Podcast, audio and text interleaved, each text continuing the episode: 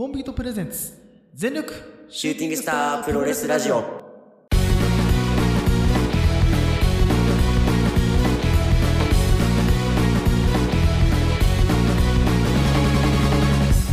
全力シューティングスタープロレスラジオ。このラジオはポートのポートによるポートのためのプロレスラジオです。全身全霊魂込めた月下大大統領の時間無制限一本勝負お付き合いください。この番組はコンビ東京さんでお送りいたします。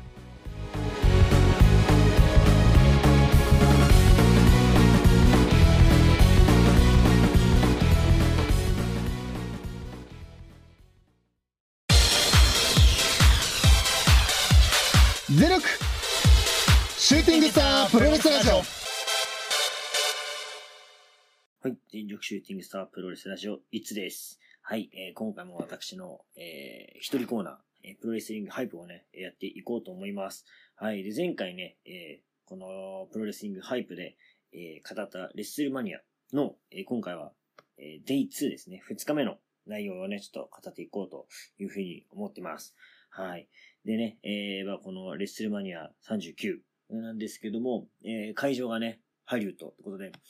まあ、えっとね、ハリウッドも、実はね、あの、過去一回行ったことあって、大学生の時にね、あの、アメリカに留学してる友達がいて、で、シアトルに住んでたんですけど、で、シアトルで、えー、一週間くらい一緒にいて、で、その後、ちょっとやっぱアメリカどっか旅行行こうってことで、えーロサンゼルス行って、えーハリウッドも見てきましたね。えーハリウッドの思い出、なんだろうな、あの、ユニバーサル・スタジオ・ハリウッドに行って、日本と全然違うなって。まあでもに似てるっていうかさ、一緒のところもすごいあって、それもそれでびっくりなんだけど、あの、ハリーポッターのね、あれとかもマジで、日本とアメリカ全く同じくらい一緒でね、うん。あとなんか映画の、うん、撮影の裏側みたいなやつとか、あと実際に映画ね、えー使った機材みたいなのが置いてあったりして、ねなんかそれを回るね、ツアーみたいなのがあったりして、まあもちろん英語で解説だからよくわかんないけど、なんとなくしかわかんないけども、すごいそれが楽しかったですね。うん。まあ長年映画が好きでね、と映画にハマったのが中1とか中学生の時で、そっから、まあ今もね、えー結構な頻度で映画を見てる、つもりではいる映画好きなんですけどもね、うん。まあなんかその、なんだ、その映画のね、撮影裏みたいなののとか、実際に使った、うん、ワイルドスピードで、の撮影で使った車とか展示されてるのを見てね、ちょっと、いや、興奮しましたね。うん。で、まあ最近一番ね、こう、興奮した映画で言うならば、うん、トップガン、マーヴリック。これ何回かね、このラジオで話してるんですけど、今回この、えーアカデミー賞の発表があったんですよね。で、その時に作品賞にぜひね、取ってほしいなって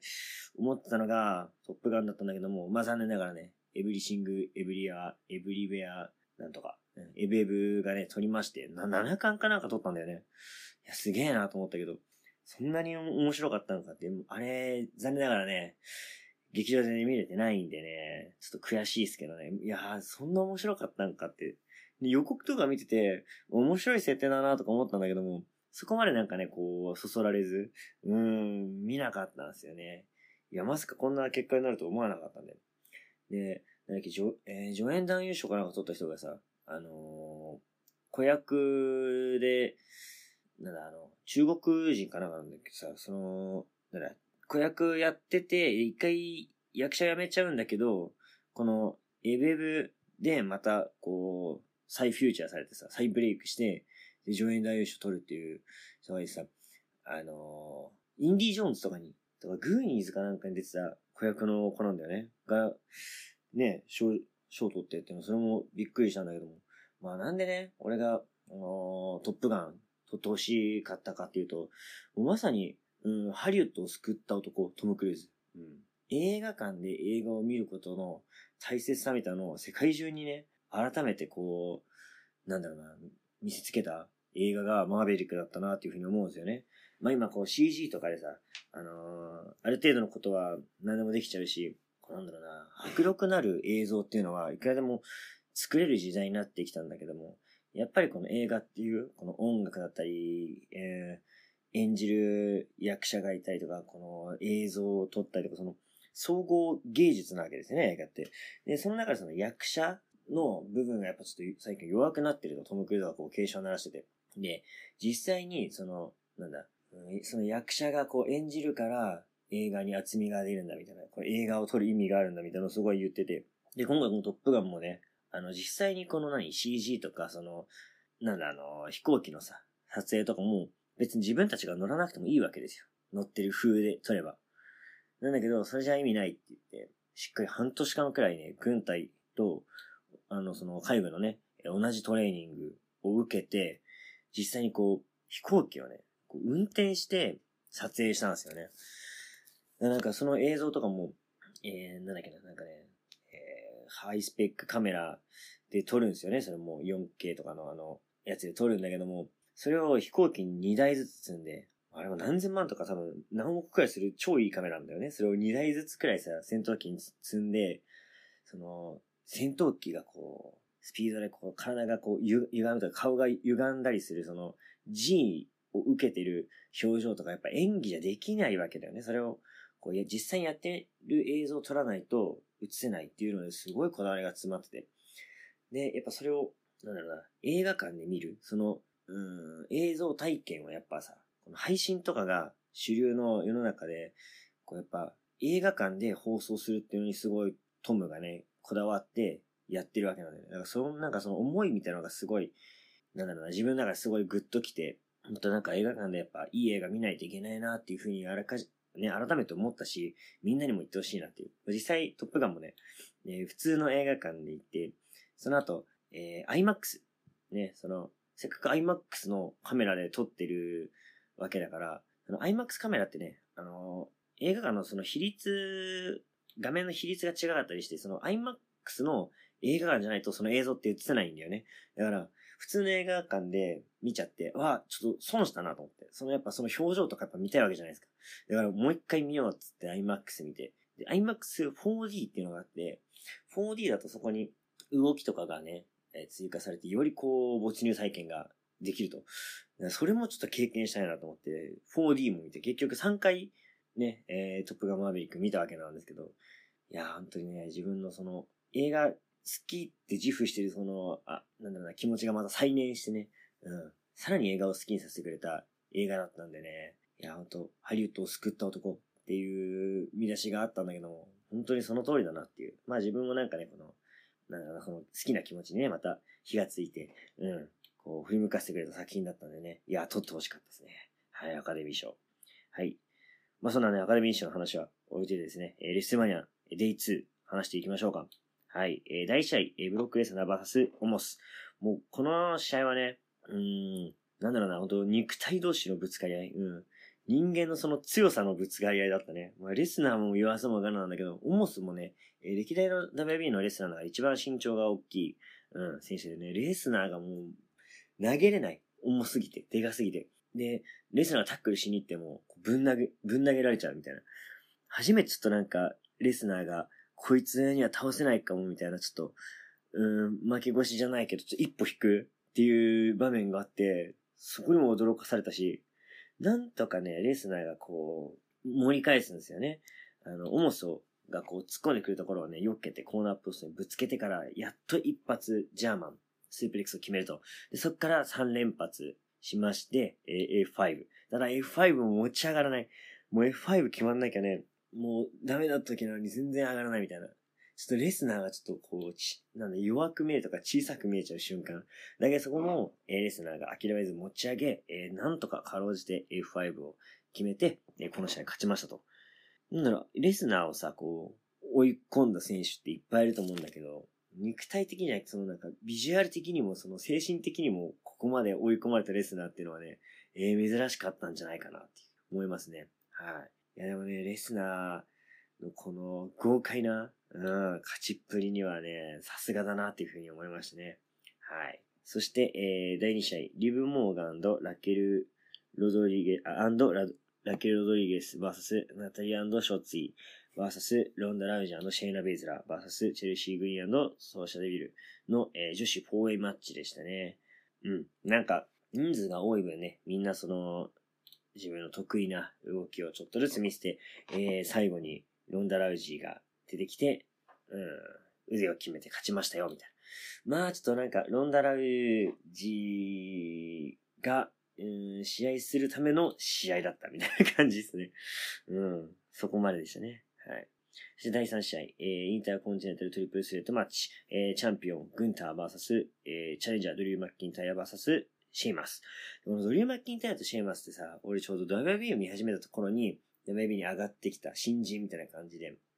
すごいフューチャーされてて。で、シェイマスも WB 来てからすぐに、えー、レッスルマニアで、えー、トリプル H だったのかな？かなんかで、その前にはもうベルト持ってたのか。うん。WB のベルト取って、ドリュー・マッキンタイヤもインターコンチのベルト持ってて、あともう一人 US がミズか、ザ・ミズが持ってて、このなんか若手3人がすごい盛り上がってた時期にちょうど WB 見始めたんですよね。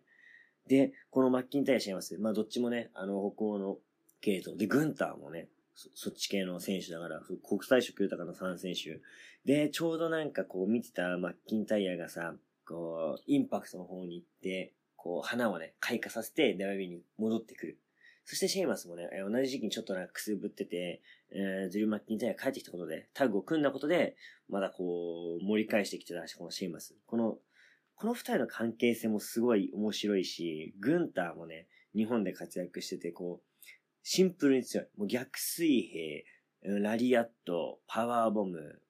ボディプレスっていう、もうシンプルな、このプロレスラーの強さの象徴みたいなグンター。この3選手のね、掛け合わせがね、まあ見事でしたね。超面白かった。はい。だからこのマッキンタイヤ対シェイマスっていうこの、うん、パートナー、ライバル対決もあるし、シェイマスとマッキンタイヤが手を組んでグンターに挑むとかね。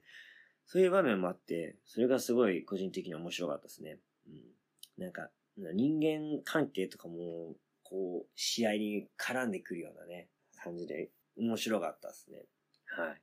で、えー、グンターがね、あの、マッキ、違う、マッキンタイヤとグンターが戦ってて、えー、パワーボム、得意技決めるんだけども、えー、返して、カウント2。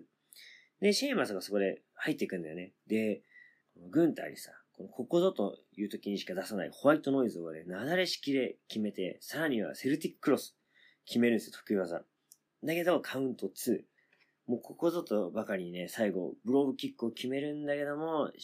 マッキンタイアがシェイマスを場外に引きずり下ろして、邪魔するんですよね。で、そこで、えー、マッキンタイア対シェイマスが、えー、開幕されて、えー、マッキンタイアがノータッチトペをね、繰り出したのはびっくりでしたね。はい。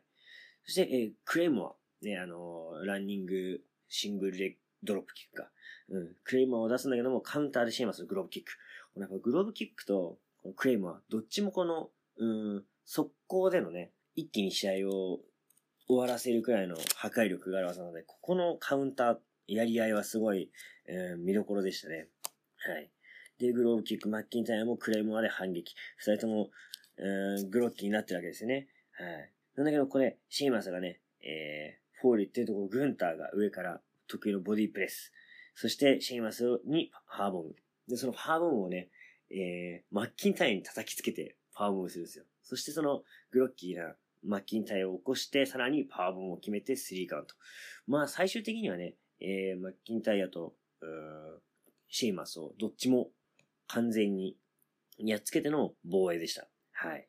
いや、さすがすぎる勝利でしたね。はい。そして第4試合。えー、ロー女子王座戦。チャンピオンビアンカ・ブレア VS アスカでしたね。いや、アスカはね、本当に個人的にすごい応援してて、やっぱ WB で好きな選手誰ですかって聞かれたら、まあ、アスカってきっと答えるだろうし、なんだろうな、この、日本人選手ね、今頑張ってるなっていうか、頑張ってほしいなって思う選手もアスカなんですよね。うん。まあ、結構個人的にね、すごい日本で活躍してる時から、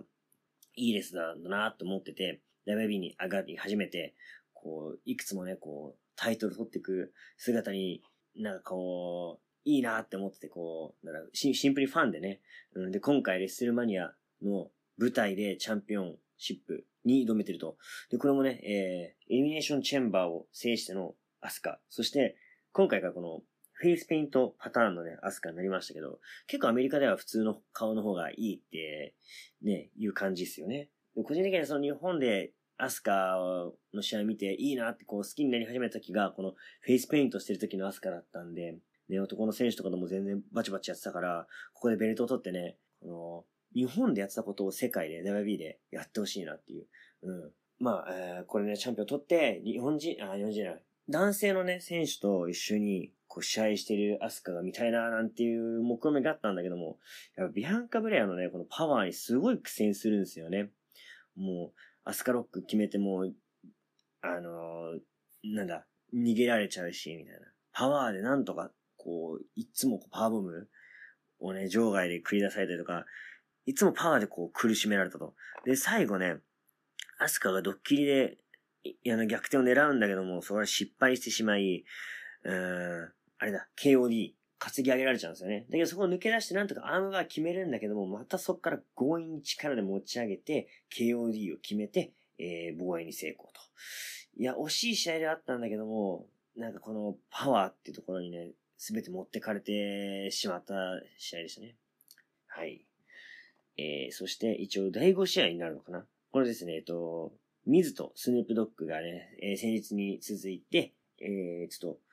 と、なんだ、マイクを握ってね、喋り出すんだけども、昨日はね、スヌープドッグのせいで、ま、パッド・マカフィーと試合する羽目になったじゃねえか、つってこう、ミズが不満を漏らすんですよね。そしたら、スヌープドッグが、ん？じゃあもう一回やる？みたいな感じで、カモーンみたいな感じで、シェイン・マクマホンの曲が流れるんですよ。で、めちゃくちゃ盛り上がって、うわーみたいな。何？サプライズで、何シェイン対ミズやんの？みたいな感じで始まるんですけど、えー、試合結果から言います。ミズ対シェイン・マクマホン。えー、勝者はスヌープドッグです。っていうね。なんそれなんだけども。まあ、えーシェイン・マクマホンがね、開始30秒くらいでね、あの、リープフックで足を痛めてしまうと。これ結構ガチめなアクシデントだったのかな。結構なんか、グキっていてみたいな感じになって、ちょっとざわつくんですよね。そしたらスヌープが入ってきて、水を思いっきりぶん殴るっていうね。ねさすがね、ストリート出身のスヌープなんでね。はい。ワンパンで決めると。で、その後がね、良くて、その、豪快な、ね、ソリト上がりのパンチを披露してから、スヌープとか、え、あの、ピープルエルボーの、ピープルズエルボーの動きに入るんですよね。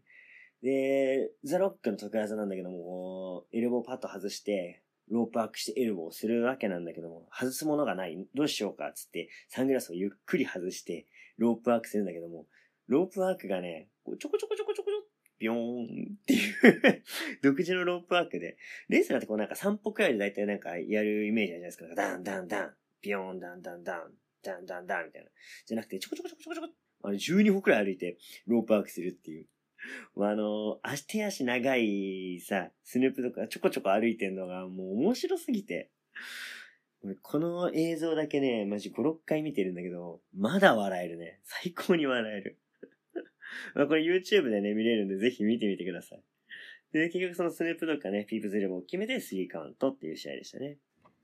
はい。えー、じゃあ続いて第6試合ですね。はい、第6試合。えー、ヘルインザ、セル、ヘルインアセルマッチ。はい、えー、エッジ VS ザ・デーモン・フィンベイラーですね。はい。まあこれはね、ジャッジメントデイの、えー、抗争から、えーヘルインアセルまで、えー、続いてきたっていう形の流れですね。はい。ね、エッジとフィンベイラーはこのね、入場から超かっこいいんですよ。エッジはね、えー、全身銀の姿で登場し、えーフィンベーラーはね、ザ・デーモン、デーモン姿で、あの、紫のね、煙をまといながら入場っていう超かっこよかったですね。はい。で、まあ、えーヘリンやせるマッチならではのこの過激な試合展開が続きましたね。で、この市内でしばき合いがあったりだとか、えー、あとはね、途中、うんとね、フィンベーラーがラダーを投げつけられて、えーこう頭にね、思いっきりぶつかっちゃうんですよね。そんで、大流血。うん。その後の写真も見たけども、ばっくり割れてましたね。で、その大流血も相まって、この過激さにね、拍車がかかったような感じでしたけども。えー、個人的にね、すごい、こなんだろうな、映像として、ショッキングな、あれ、ショッキングっていうか、こう、強烈なね、インパクトだったのが、えベーラーが、あの、クーデーグラを、あの、ヘリアセルの金網の、まあ、トップまでいかないけど、中腹くらいになんか足場みたいなのがあって、そこから、こう、クーデーグラを狙うんですよね。で、避けられて、えーテーブルにクラッシュしてしまうと。で、そこの隙をついて、えースピアを決めるんですよね。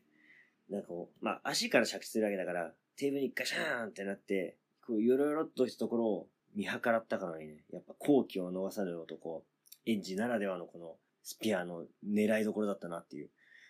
これがなんかね、フィンベーラーのこのうんデーモンの過激な攻撃、そしてそこからエッジのね、スピアっていう流れが、この二人を象徴するような、うん、駆け引きというか攻防で、それがなんか個人的には、うん、いい、なんだ、いいムーブだったというかね、うん、一番印象残ってるシーンでしたね。はい。そしてね、えー、結果的にはね、えー、ベイラーが剣道スティックでエッジに殴りかかり、あ、で、これでケージの上からクーデグラでスピアで、これがカウント2だったんですよね。で、えー、エッジがね、あのー市内でしばき回して、えー、ベイラーをダウンさせると。で、そこで終わらず、ベイラーがね、持ってたパイプ椅子で、えー、こう、サンドイッチして、えー、後頭部をぶん殴って終わりですね。まあ、これはエッジの、うん、時々やる最上級フィニッシュ。うん。チェアショットっていうね、うん。顔を、こう、パイプ椅子で挟んで殴りつけるっていう。まあ、これも出したのも久しぶりじゃないですかね。まあ、デーモンをやっつけるためにはっていうね、くらいの勢いだったんだろうね。はい。まあ、デーモンセイヤーぶりが、えー、発揮されましたね。まあ、エンジンがこれで、うん、因縁の相手からスリーカウント取ったというわけで、まあ、今後またエッジがどう上がってくるかわかんないですけども、まあなかなかね、うん試合も、ま、毎週、この WB のローとかでね、見れるわけじゃないんでね、またビッグマッチで帰ってきてくれたら嬉しいなというふうに思います。はい。そしてね、これメインの前に、えー、今年の WB 連動社のね、お披露目があるんですけども、ここでね、グレートムタ、日本を誇るグレートムタがここで受賞されましたね。はい。なんだあの、タキシード姿？あれかっこよかったね。タキシードに、うん、和柄がこう、縫われてるっていう、あのデザインがね、良かったっすね。まあ、ムタを象徴するようなね、えー一着だったんじゃないですかね。はい。で、ここでね、ミステリオが出てくるんですけど、これ、思ったんだけどさ、あのー引退してない選手で、現役の選手で、ホールフレームって、過去にいたのかな？なんか引退して、殿堂入りして復帰みたいなのはあるけど、まあ、それこそエッジとかね、そうですけど、なかなか現役で、まあ、引退もしてなくて、なんならレッスルマニア普通に試合決まってて、みたいな、殿堂入りっていうの初なんじゃないかなっていう、うん、快挙でしたね。で、このスーツがさ、あの、グッチとアディダスのコラボのテーラードで来たんだよね。あれ、めちゃくちゃかっこいいっすね、やっぱね。ミステリオのあのキャラクターにも合ってるし、いやー、超かっこよかったですね。普通に欲しいなって思ったけど、値段調べたらめちゃくちゃ高いっていうね。で、あとあれさ、グッチとのコラボっていうかさ、まあ、見た目はさ、テーラードにこの、アディダスのね、3本線入ってるだけだから、なんかジャージとテーラードのこのミックスみたいな。まあ、ファッション的にはすごい面白いんだけどさ、なんかこの、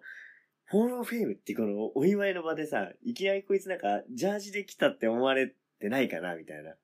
なんか、アディダスのジャケットってどうなんだろうみたいな。いや、元はあれグッチっすからね。うん、めちゃくちゃ高いんですよ。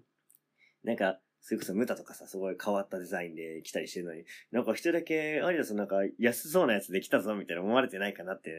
もう余計なお世話なんだけど。うん。まあめちゃくちゃかっこよかったですね。はい。そしてメインイベント。えー、ローマン・レインズ VS コーディ・ローデス。もうこれもね、コーディがね、AEW から、こう、レえー、WB に来て、そして、えー、ロイヤルランブルを制して、レインズに来てると。で今のレインズはね、もうまさしく WB の強さの象徴。うん。もうどんな手を使ってもベルトを防衛する。だからもう WB 代表みたいな。で、コーディ・ローデスはさ、勝手に AEW のあのナイトメアのまま来てるから、なんかこう AEW 代表感がしちゃって、AEW vs WB みたいな夢の構図になってるんですよね、俺の中では。だからそこがまず胸熱でしたね。はい。だからあの、コーディがさ、コーディカッター決める瞬間とかも、なんかいいなと思って。あれだって、新日本プロレスでさ、コーディと、あれでしょ？あの、えー、あ、名前のじだ。が戦ってる時に、多分真似してやったところから多分コーディカッターって言ってるわけじゃないですか。あの、オスプレイとの試合ね。うん。からいただいてるものだから、なんか、そういうさ、日本のこの、な、経由したさ、流れとかが、レインズに、こう、ぶつけるっていう。なんかそこが、すごい良かったんだけども。まあ、今回もね、レインズのね、一味が、もうたくさん邪魔しに来るわけですよ。はい。あの、シコアがね、ベルトで叩いたりとか、あとは、ウーソーズがね、乱入してきたりとか。で、この、ウーソーズの乱入がまた一つね、いいドラマを生むんですよね。はい。ね、先日の、えレッスルマニアでも、ウーソーズ対、えー戦ってたね、えー、あれですね、タッグ戦線ですね。はい。で、ウーソーズがね、ベルトを落としてしまったんだけども、ここで、えー乱入してきて 1D を決めると。で、そこに、えーチャンピオンになったゼインと、おーケビン・オーエンズがやってきて、ウーソーズを排除。そしてね、この二人はね、なんといってもね、レインズに因縁がありますから、はい、オーエンズのスタナー、そしてヘルーヴァキックをかましていくと、で、これでもね、カウント2なんですよ。もう、あの手この手、もう、ここ、もう、なレインズがベルトを落とすのはここしかねえなっていうシチュエーションだったのに、カウントが2。マジかと。で、レインズがね、スーパーパンチ狙うところをコーディがバイオニックエルボーで反撃し、えー、クロスローズ。もう一回クロスローズ狙うところヘイマンがね、邪魔しに来るんですよ。その隙に戻ってきたシコアがね、サモアンスパイクを決めてしまい、えー、最後はレインズがスピアを決めてスリーカウント。いや、本当にね、あの、短時間でバババッとまとめたけど、本当この試合にね、この試合にいろんなドラマが詰まってて、めちゃくちゃ良かったですね。まあ、結果的にレインズを落としてしまって、まあ俺て、もう俺もそうだし、多分見てるお客さんがほとんどレインズが落とすんじゃないかっていうコーディをすごい応援したムードだったから、なんか結果的に残念な感じで終わってしまったんだけども、試合内容はもう素晴らしかったですね。はい。いや、ほんと乱入ありでごたごたしてはいたんだけども、すごくね、コーディの、うん、生き様みたいなのがね、見えてよかったですね。はい。レインズほんとね、うん、締め落としたりだとか、うん、こういうね、乱入とかで、なんとかこう、チャンピオンを持ってる。でもこれはね、WB の、うん、WB っていうかアメリカ、アメリカンプロレスの中ではね、えー、まあ、なんつうんだろうな。なんか、醜いチャンピオンじゃないけどさ、ほんと強さの象徴ではあるよね。あの、リック・フレアみたいなね、感じの、うん、レインズでしたね。がそそういう風に多分、なっていく過程なんだろうな、今ね、レインズはね。うん。まあ、後にそれが称賛されるかもしれないし、今の、ね、うん。まあ、それがどうなるかわかんないですけど、とにかくこの試合だけ切り取ってみれば、すごい、うん、俺は好きな試合でしたね。はい。というわけでね、今回これ2日間にわたって、えー、これ収録してきたんですけども、これ前回の収録から2本撮りしたんだけども、実はこれね、撮れてなく、なんかね、ダメになっちゃって、データ消えちゃって飛んでしまって、これ実はテイク2なんですよね。はい。そうなんですよ。前回その桜ジェネシスの前に収録をしたんですけども、今日はですね、えー、4月の今日がいつだ ?22 日ですね。はい、1週間経ちましたね。はい。もちろん桜ジェネシス見ました、あの後。で、あの、テレ朝2で見れるってことだったんで、いや、ワールドの配信ではなかったんですけどね。はい、見ましたよ。で、あの、真田がね、撮りましたね。はい。長年ね、個人的には真田応援してたので、えー、すごく嬉しかったです。はい。モネもね、防衛しましたね。で、モネ防衛したらさ、今度あの、スヌープドッグ日本に連れてくるよって言ってたんでね、楽しみですね。ぜひ日本でも、えー、面白ピープルエルボー。面白とか言ったら失礼か。ピープルズエルボーかましてほしいですね。はい。まあ最後に余談なんだけどさ、あの、日本にトラビス・スコットが来たんですよね。で、世界一のラッパーですよ。てかまあミュージシャンですよ。うん。今のオリコンチャートがもうね、世界一位取ってるような感じのトラビス・スコットがね、まあナイキとかコラボしてて、すごい、なんだろう、ファッション面で見てもすごい人なんですよ。日本に来てね、誰も見向きされないっていうネットニュースを見て、困ったなと。これだからスヌープドッグが日本に来た時は、どうなるかなっていう、ちゃんと気づいてもらえるかなっていうね。いやー、トラビス悲しかっただろうな。だって、向こうで言ったらさ、一人でレッスルマニアくらいの観客呼べるような人だよ。が、普通に、あのー原宿の交差点で信号待ちしてる写真があってさ、なんか悲しい気持ちになりましたね。まぜきスヌープも日本来てほしいですけど。うん。何の話したんだっけ？あ、そう、新日本プロレスの話したんだね。そう、桜ジェネシスね。うん。まあ、またね、長さんと一緒にこれは話したいなと思いますので、えーまた別の機会に撮ろうと思います。はい、というわけで、今回はこれで以上とさせていただきます。はい、次回からもね、また、またこの一人の語りコーナーも続けていきますし、長さんともね、撮っていこうと思いますので、次回以降もお楽しみにしていただけたらなというふうに思います。はい、ということで、ここまでのお相手は、いつでした？次回もお楽しみに。